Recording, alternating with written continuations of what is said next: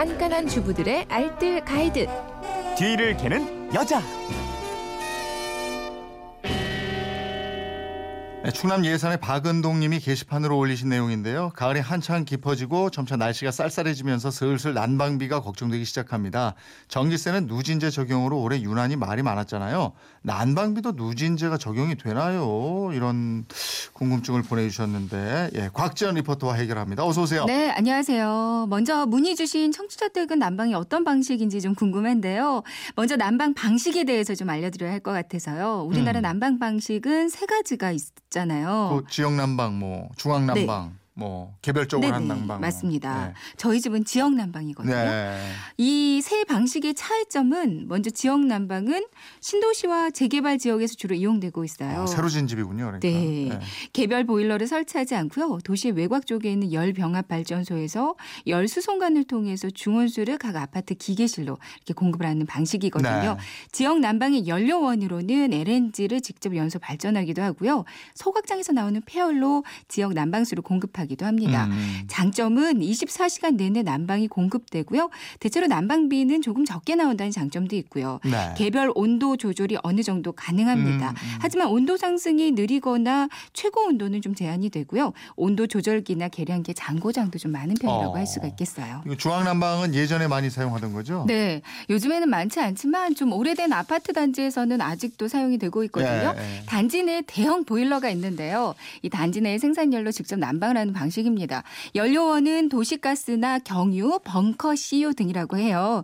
이 좋은 점은 전체 세대가 일괄 난방을 하기 때문에 열 효율이 좋은 편이고요. 다만 난방 시간은 좀 자유로워지지 못해서 불편하고요. 네. 늦가을, 지금 같은 때는 좀 춥다는 단점도 네. 있고요. 관리비 유용 문제 같은 잡음이 발생할 수도 네. 있습니다. 보일러실은 따로 유지 관리비가 들기도 하고요. 그리고 개별 난방, 이제 각 세대의 가정식 보일러를 설치해서 난방과 온수를 하는 방식이잖아요. 네. 연료원이 도시가스, 석유, LPG 등이 있습니다. 음. 원하는 만큼 개별적으로 난방 조절 가능하고요. 아주 고온으로 올릴 수도 있어요. 음. 가구별로 난방비가 부과되고요. 네, 단점으로는 열 효율이 좀 떨어질 수 있고요.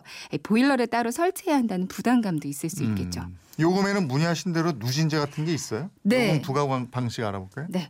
누진제는 전기요금과 같이 그런 누진제는 없다고 합니다. 네. 그러니까 요금이 부과되는 방식은 먼저 지양, 지역 난방은 기본 요금이 있고요.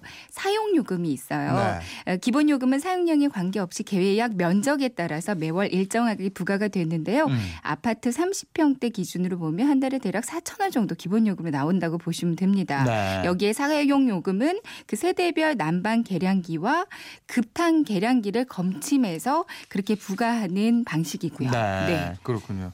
사용한 도시가스비는 어떻게 책정이 돼요? 네, 가스 요금도 역시 누진제는 없고요. 네. 가스 요금은 정해진 사용량에 정해진 단가를 곱해서 사용 요금이 결정되거든요. 음. 이 단가가 좀 생소한 단위더라고요. 네. 메가줄당 원. 그러니까 메가줄이라는 게 에너지 단위인데요. 네. 1 메가줄이면 컵라면 6개 정도를 끓이는데 소비되는 열량이라고 보시면 된대요. 음. 그러니까 1 메가줄당 서울시 가정용으로 하면 15.4원. 지자체별로 가격이 조금씩 다 다른데요. 전국적으로 평균 16.18원 정도가 됩니다. 그럼 사용한 메가줄의 단가를 곱해서 도시가스사에서 사용 요금을 청구하게 되는 방식이에요. 네. 가정에서는 고지서와 계량기 보시면 되는데요.